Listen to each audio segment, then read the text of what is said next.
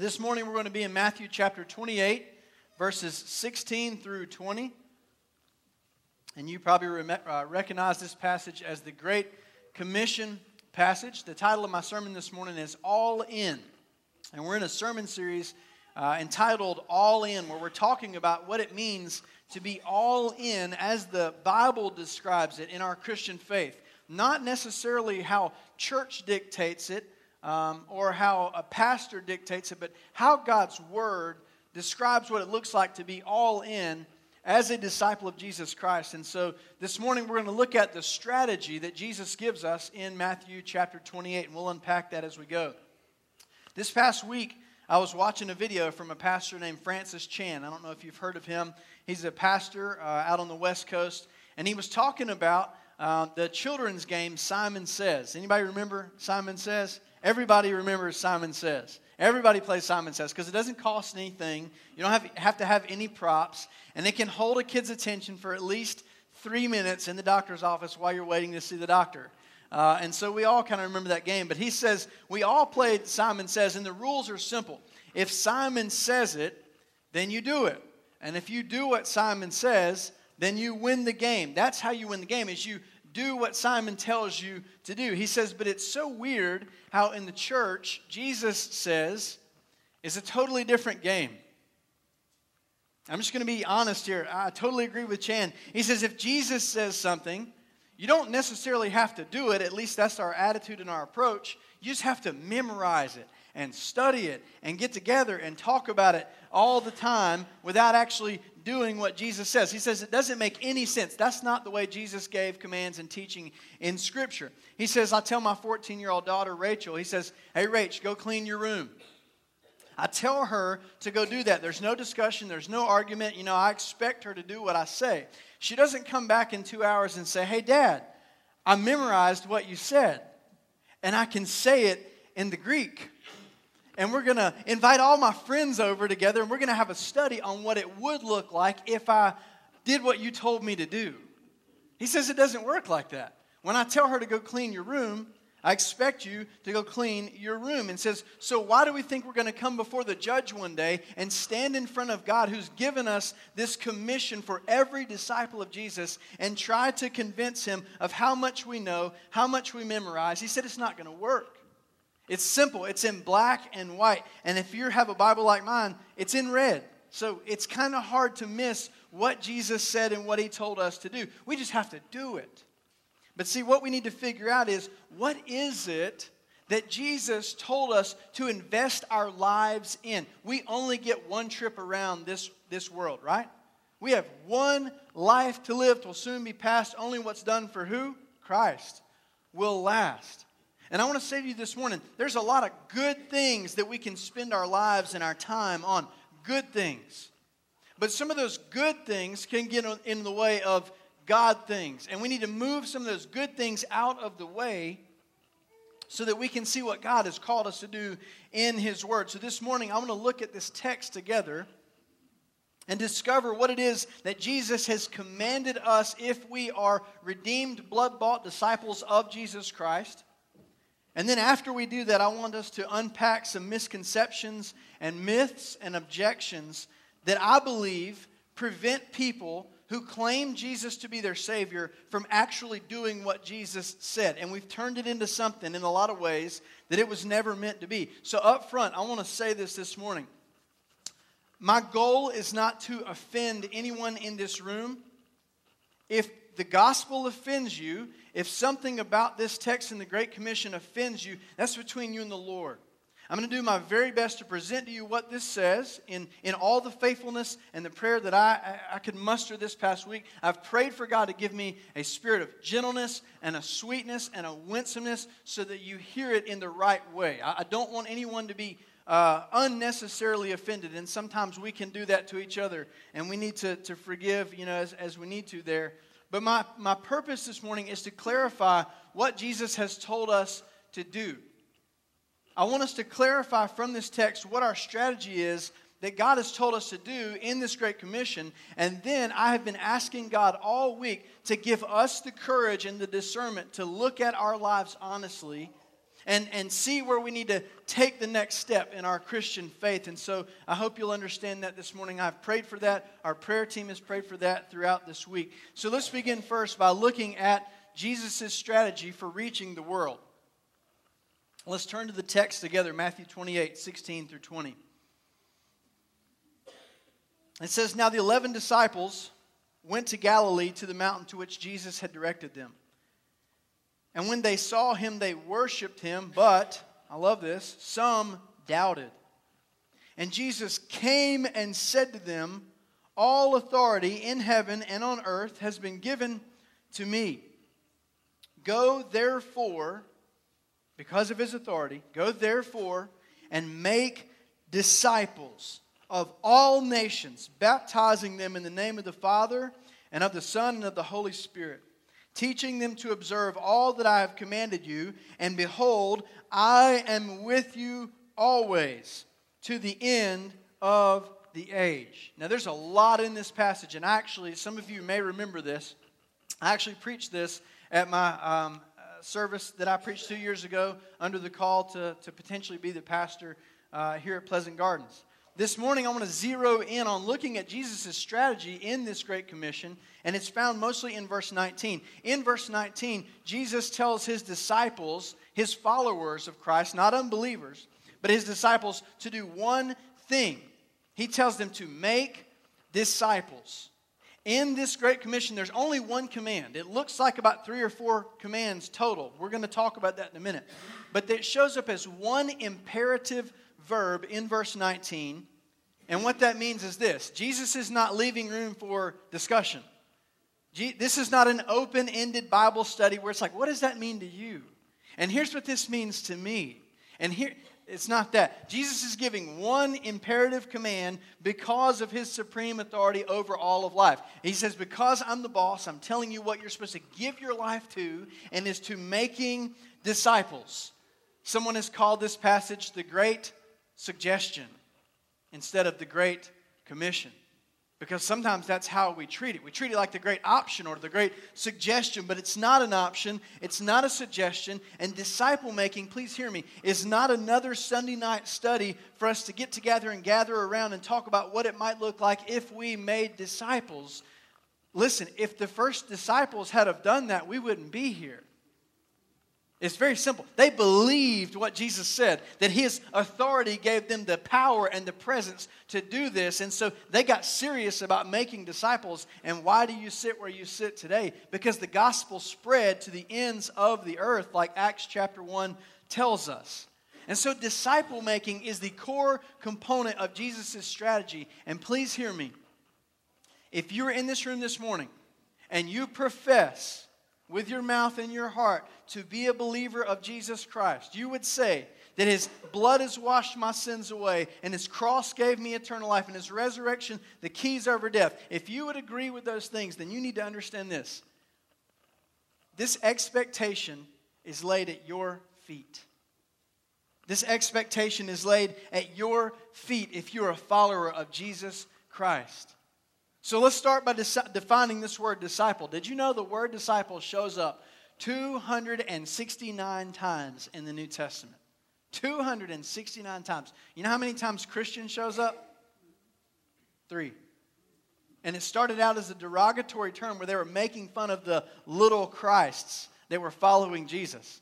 So, the number one word used to talk about people that were worshiping Jesus was disciple. Well, what does it mean? Its basic meaning is a student or a learner, and some people have kind of pushed that out aside of those bounds just a little bit to include the word apprentice. So, a student or a learner or an apprentice. So, someone says, What is a disciple? It's a lifelong learner and follower of Jesus who wants to see other people make become lifelong followers and learners of Jesus. Now, I love the, the apprentice picture because what it means is a younger, more inexperienced person comes alongside someone else who's gifted in a certain area, and they watch them model how to do their trade, and they learn how to make disciples at the feet of a person who is making disciples. That's how Jesus did it.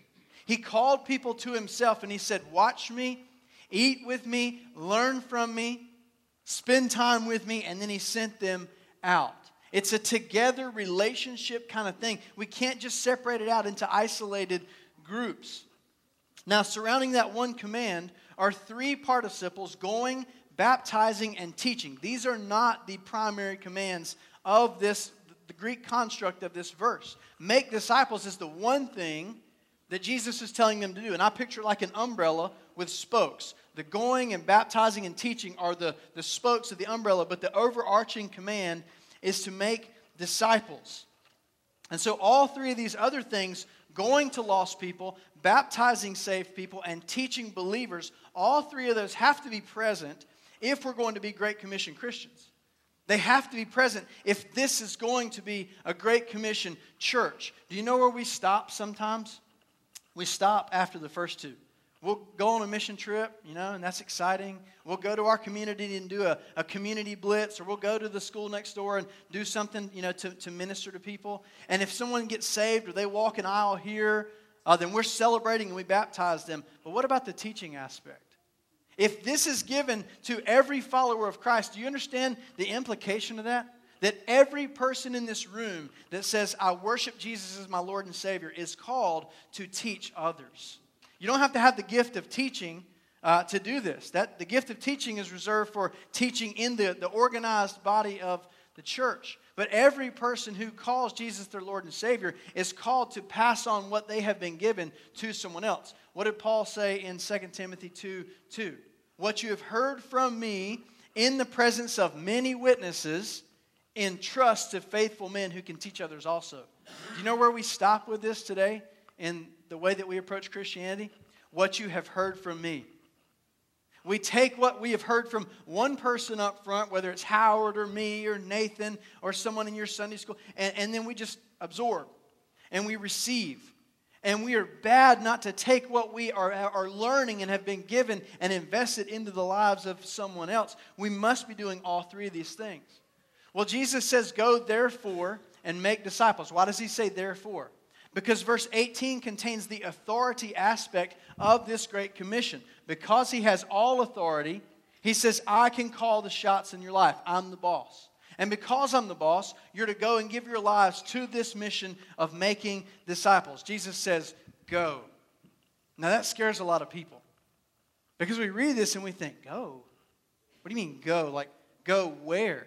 Well, the good thing is, Jesus didn't say it like that. In the Greek, it actually translates out to as you go, wherever you go. And so you start where you are right now in your homes, in your neighborhoods, at your job, in your communities, with the parents of the kids on the ball team, and make disciples as you go, wherever you go. You know the first place this should begin, dads and moms and grandparents in this room? In our homes. This has to start in our homes.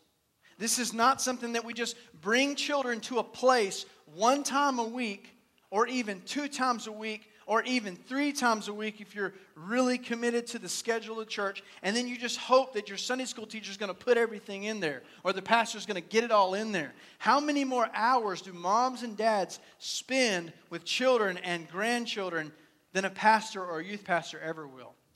The primary disciple making role belongs in the hands of dad and mom. And I put dad first because that's the way God designed it in the family. Now, other circumstances obviously don't allow that, but dad and mom sometimes we miss this. I went to a funeral about three or four weeks back, I guess, and it was for Dr. Bob Smith, Rebecca Shuford's father. And only on one other occasion have I ever walked away from a funeral forgetting that it was a funeral. I was there worshiping.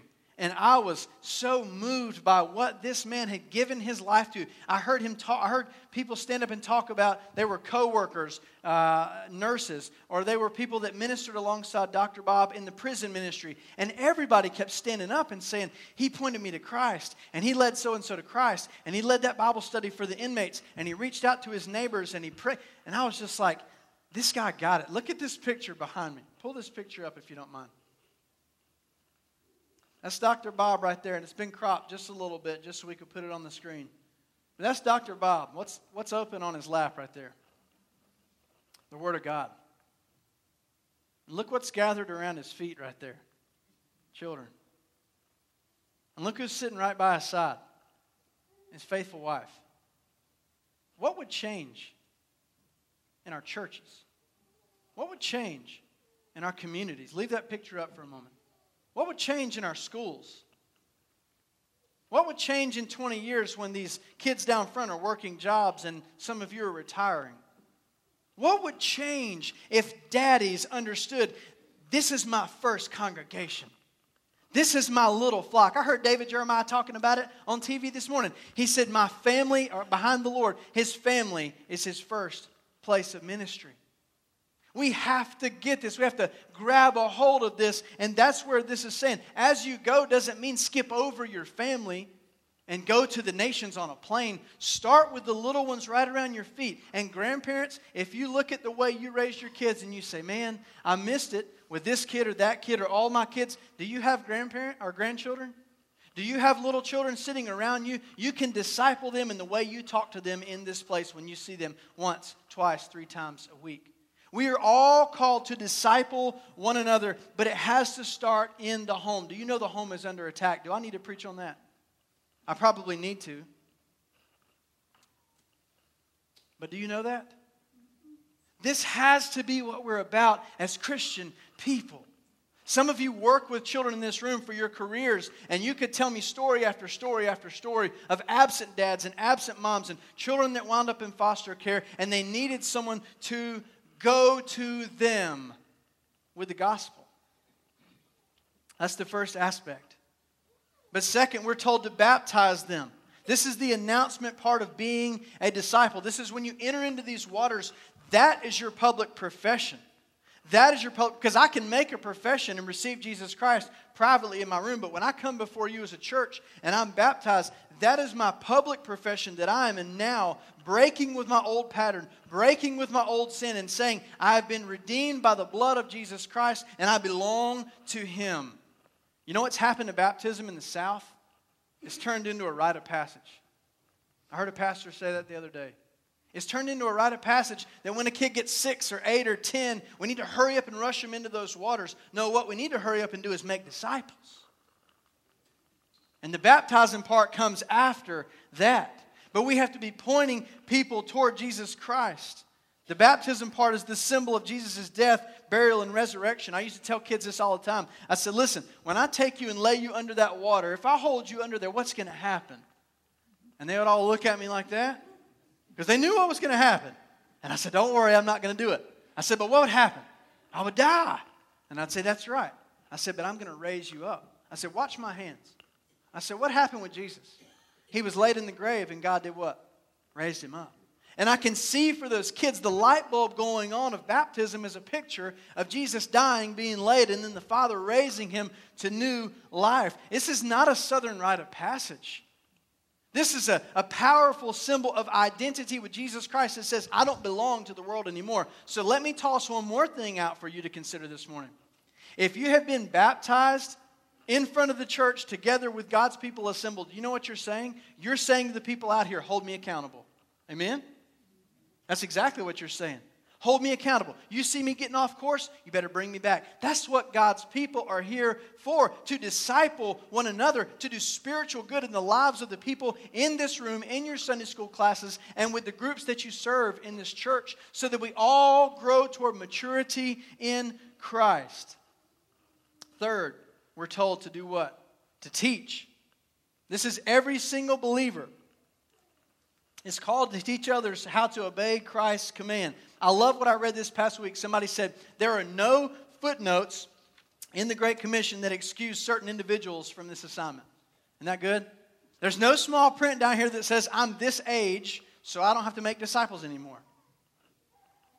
Or I'm too young, so I don't have to make disciples anymore or I don't really have a, a, position in the church, or I'm not very important because I don't, I'm not on some particular committee. No, no, no, no, no. Jesus gave this to all followers to make disciples. So when we talk about making disciples, listen to me. We're talking about reproduction, okay? Let me, let me talk about reproduction. You ever seen a family tree where mom or dad had 10 or 11 kids? We don't see that a whole lot anymore, right? When mom or dad had 10 or 11 kids, I have a bird corner back there, I think, right? in that bird corner? 10 or 11 kids. Do you know what happens after 10 or 11 kids? Grandparents stop buying Christmas presents for grandyoungins, right? You're just going to run you out of house and home. But think about that image of having 10 or 11 kids around you at Christmas time. Think about how much joy is in that place when there's a house full of people and you're gathered together and you're celebrating the birth of the Savior as a family together. Do you know what the Father in heaven wants to see one day? In heaven? A house full of people. A house full of people. Joyously worshiping together. Disciples, listen to me from where? Not just from Pleasant Gardens community or from North Carolina, but from every tribe, every nation, every language, every tongue, every ethnicity. When we get there, you're not going to find a sign that says PG Baptist, you worship over here. Or Nairobi Baptist Church in Kenya, you worship over here. We're all going to be in one big place together like Christmas time as a family, worshiping and celebrating Jesus, our King. You say, How do you know? Psalm 86 9. All the nations you have made shall come and worship before you, O Lord. All the what? All the nations. All the ethnicities is what that means. And they shall glorify your name. It's going to happen. How do I know that? Go to Revelation chapter 7. John says, I looked and behold, a great multitude that no one could number from every nation. All tribes, peoples, languages were standing before the throne. So Revelation 7 says that Psalm 86 is going to happen. So here's the question Are you going to obediently get involved in what God is doing in this world? Are you going to choose to say, Yes, I want to make disciples and I want to give my life to the very best thing I can? Or are you going to try to stand before Him and explain why you gave your life to lesser things? How tragic. To have our attention, in church even, diverted from the best thing. How tragic for a church. God's chosen vehicle to take the gospel to the nations. How tragic for a church to get sidetracked and begin just meeting people's temporal needs, but never telling them about the Lord. We studied in Matthew chapter 9, Jesus taught and he proclaimed and he healed. He did all those things. It was a total person ministry. He gave his time and his energy and his love and his resources to it. And he said no to lesser things to give his time and his life to the best thing. On Monday night, I was cheering for the Clemson Tigers. First time in my life. But I was cheering hard. I stayed up till after the interviews and the post game watching Dabo Swinney. It was incredible. And I learned later this week that the guy that caught the touchdown pass, Hunter Renfrow, to give you some perspective, I'm 5'7, 160. He's 5'9, 180. Not much bigger than me. Now, he's a whole lot stronger and faster than me. But he turned down a scholarship to play football here at Appalachian State University. You know why? Because he said, I want to have a chance to play for a team that's going to win a national title. You know how many touchdowns he's had in national title games in the last two years? Four. Hunter Renfrow sacrificed something good so he could pursue something great. Do you hear me? Hunter Renfrow said no to something that was good. It was going to bless him. He even sacrificed for that and walked on to Clemson's team and ended up catching the national championship pass. Let me ask you a question very practically. If you're giving the best of your life, time, talent, treasure, resources, and energy to lesser things, what do you need to say no, no to and let go of so you can pursue this command that Jesus has given you? What do you need to lay aside so that you can do what he's saying?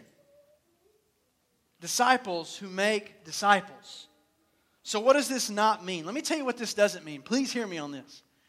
We're talking about disciples. Here's what this does not mean we're not talking about Jesus pursued one time deciders or religious converts who pray a prayer and then go back to life as usual. We're not talking about people that walk an aisle, sign a card, mouth a prayer with somebody, maybe because something tragic's going on, and then on Monday go back to life as usual. That is not a disciple. based on what the New Testament says. It's not. Jesus wasn't after one time deciders.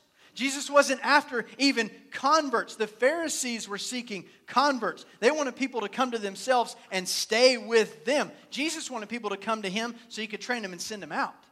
How do we know that? Because when he died, he had a handful of people to show for it.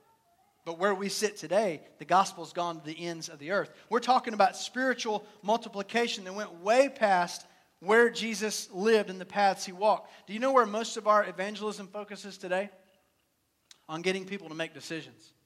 We aim at getting people to make decisions, and we consider gospel opportunities and evangelistic opportunities failures if somebody doesn't check a box. Or if we don't see people flood down these aisles and profess faith in Jesus Christ. Listen, if we're doing our job as disciples, making disciples outside of these walls by evangelizing, we have no clue how many people are professing faith in Jesus Christ because of your efforts. We don't. We shouldn't focus on making decisions. They focused on making disciples. Here's why Jesus called us to be and make disciples, not deciders. If the Great Commission just requires only a decision but no following, then the Great Commission is about making more deciders, not disciples. If Jesus only wanted to get people to make decisions, why did he say, teach them to obey? He said, if you love me, you will do what? Obey my commands.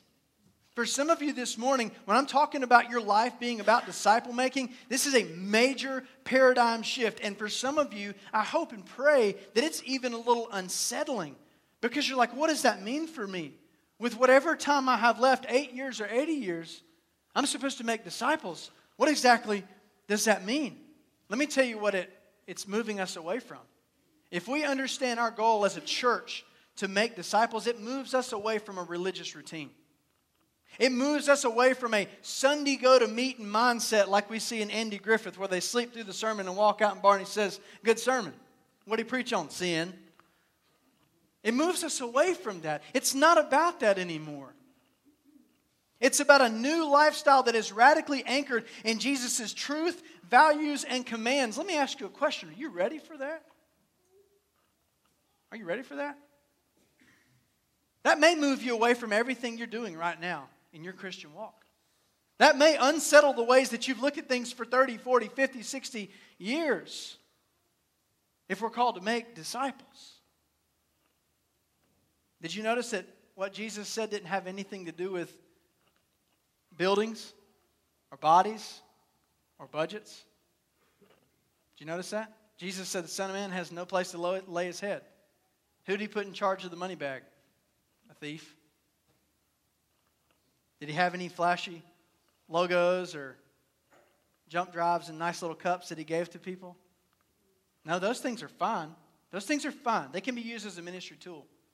Jesus just simply called people to come to him. And he equipped them, and then he said, Now, you go out. We're not just going to gather together all the time. One of my burdens that I want to see take place in every church everywhere is that we don't just have a gather together mindset. It's wonderful to gather together. It's great to get together. This is one of my favorite times of the week is looking out and seeing all of your faces and some of you I see throughout the week at appointments and visits and meetings and things. I love getting together. But what happens to the church that gathers and never scatters? It's not a great commission church. The church has to gather to get equipped to scatter, to go out and take the gospel to people, see them respond, train them up, and then send them out. That's what Jesus did. You think, wait a minute, that's way too simple. That'll never work. Billy Graham sure thinks it will. Listen to what Billy Graham said. If the church followed this pattern, we could reach the entire world in one generation. He says, Mass crusades in which I believe and I've committed my life to these will never accomplish the Great Commission. One on one relationships will. Making disciples is not a, pro, a, a big program, it's not a class, it's not a study. It's getting it down in here and realizing I've been commissioned by the King who has all authority. And my life is now rerouted and rearranged around this one mission. Everything else is subservient to that. So, with the few minutes that we have left, I want to do something. I want you to hang with me for this. I want to, I want to ask the question why isn't this taking place in churches today? Just generally speaking. Why isn't this taking place in churches today? Because if every one of us in here, let's say 200, if we all made one disciple next year, we would have 400 people in this place next year, in one year. Just one, just one disciple in a year. And if that happened the next year from those 400 people, we'd have to build a new building or go to two or three services. We would run out of space quickly. So, why is it not happening? Let me give you some reasons quickly. And then I'm going to give you an action step because some of these may land in your lap and you say, well, what do I do now? Let's move through these quickly. Number one, we don't understand the Great Commission. We don't really understand what Jesus told us to do. We've turned church life and Christian life into church attendance, being morally good, and putting a little bit in the plate, and I'm okay.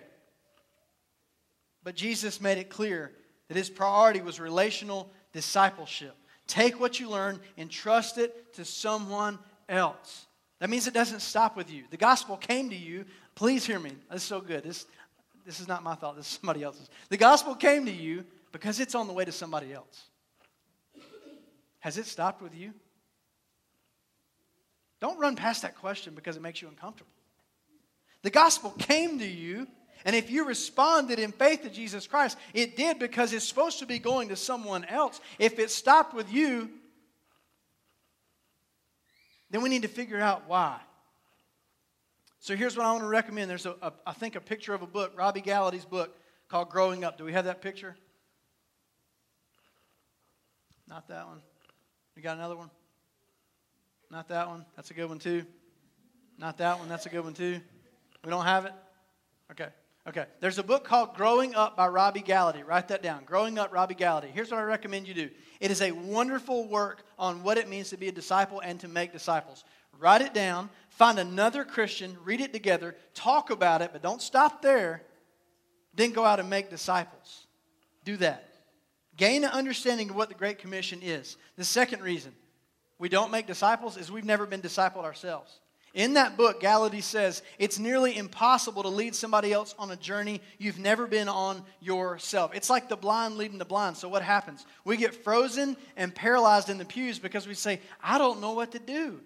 I know I'm supposed to make disciples, and all these pastors and conferences and all tell me to do it, but I don't know what to do. So here's your action step begin praying right now. God, I need someone to equip me. I need someone to come along and to mentor me and disciple me. Ask God to put that person in your life. And then look around this room. It starts in your local church. Look around this room and find someone that's been walking with the Lord longer than you and say, Can we spend a few months together and you equip me on how I can go out and reach somebody else with the gospel and teach them the message of Christ?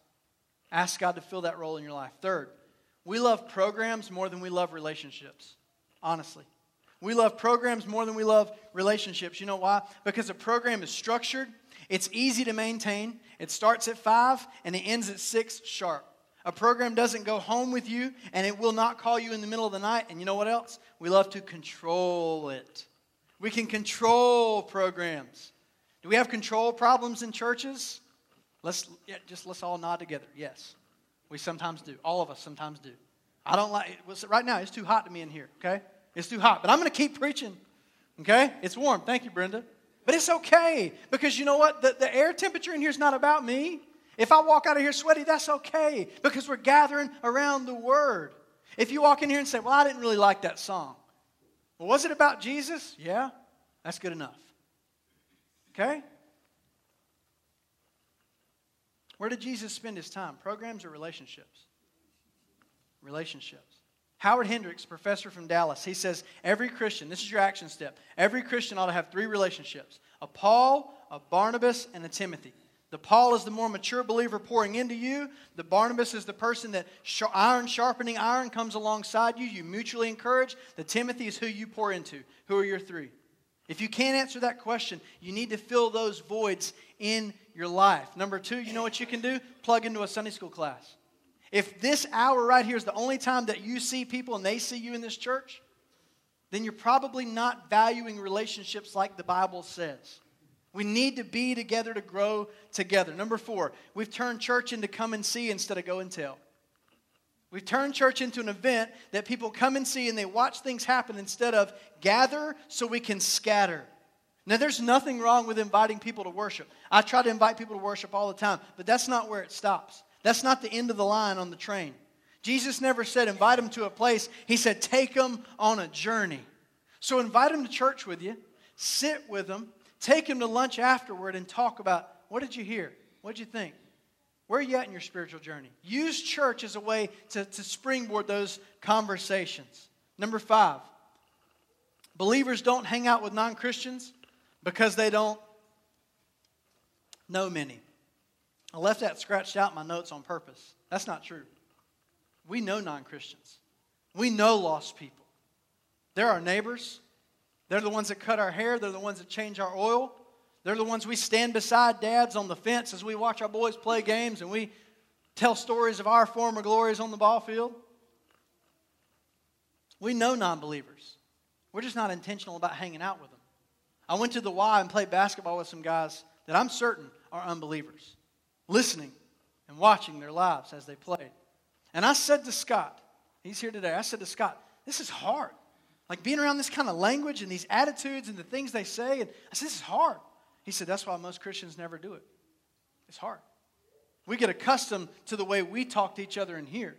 We have a special jargon that if a lost person walked in here, they may not even understand some of what's said. But how intentional are we about being with lost people in our community? That's the go element, that we're going with the gospel to tell people. So here's your action step. As you go this week, use wherever you're going if you're going to get your oil changed in your car, strike up a conversation with the guy who works on your car. See where he's at in his spiritual journey. When somebody's cutting your hair, just talk to him. And you ain't going nowhere for 10 minutes, or depending on how much hair you have, two minutes. But maybe you need to find some new places to shop. Maybe you need to find some new places to, to get your hair done or to, to uh, pick out your, your books or to take your kids to play at different playgrounds so you can build relationships with lost people. Maybe we're just not moving outside our bubble enough. The next one is, is, is a tough one, and I want you to hear me here. There's a mindset that says disciple making is for the paid people. It's for the paid people. Someone called this the holy man myth that the pastor or the paid staff should be the ones doing the ministry. That's what we pay them for. That's what they went to school for. That's their job. But listen to me, please, because this is how I approach ministry because I believe I can support this from Ephesians 4. This is one of the most unbiblical, church crippling Catholic ideas that people believe today. The Catholic Church invests authority in a position over above everyone else. And that's not what we see. The New Testament says every believer is a minister. So if you think you have to be a pastor or a deacon or a chairperson of a committee to serve here, let me just say that is horrifically unbiblical. And if we're perpetuating that idea, church, we need to stop. Committees are useful, but they're not ultimate. I'm a congregant just like all of you. There's a congregational rule that the New Testament teaches. I'm no monarch. The deacon chair is no monarch. We are all one body together. We make decisions together, and God elects the pastor and the deacons, or we elect the pastor and the deacons to serve together. But it's not just for the paid people, it's not about your position in the church. It's about your position in Christ. You know what that kind of thinking does? It overburdens pastors. It raises up positions like deacon to places that the New Testament never puts them, and it underutilizes the spiritual gifts of all of you in this pew, in these pews. If you're saved by the blood of Christ, listen to me, you are not saved to sit until Jesus comes back. You were saved to serve. Ephesians 4:12 says this, it's the job of the pastor teacher along with other positions to equip the saints to do the work of the ministry.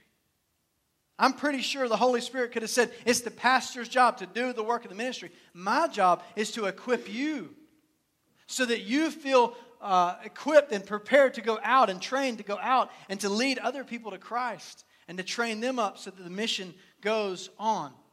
So, what's the action step? Get off the sidelines, get in the game. Don't wait for somebody to call you in October from a nominating committee. If you think, man, I, I, need, I, I want to use my spiritual gift, I want to sing in the choir, or I want to help serve somewhere, just go and find somebody and get plugged in. The committee system is useful, it's wonderful, it's helpful. But don't wait for 10 months until somebody calls you to serve. That, that's not in the scripture. We can use that system, but we don't find that in the scripture. Number seven, people say, I'm not ready or qualified. I'm too introverted. I don't know enough of the Bible. I'm just not ready.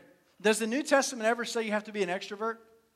Does the New Testament say you have to have impeccable carpentry skills? I, I sure hope not, because I'm dead in the water. Does it say you have to have a seminary degree to make disciples? No, you just need Jesus' power and his presence to get started. If you say, Well, I would love to make disciples, but I don't know how to teach somebody the basic elements of the faith, Robbie, pull up that book. You did the first one, The Way. Great resource right here, and I've got several of these here today. I'd be glad to give this to you. But last time I gave these to folks, I'm afraid that what happened is it became a personal Bible study. And it was like, oh, this is what I'm going to use at home with me and my time. No.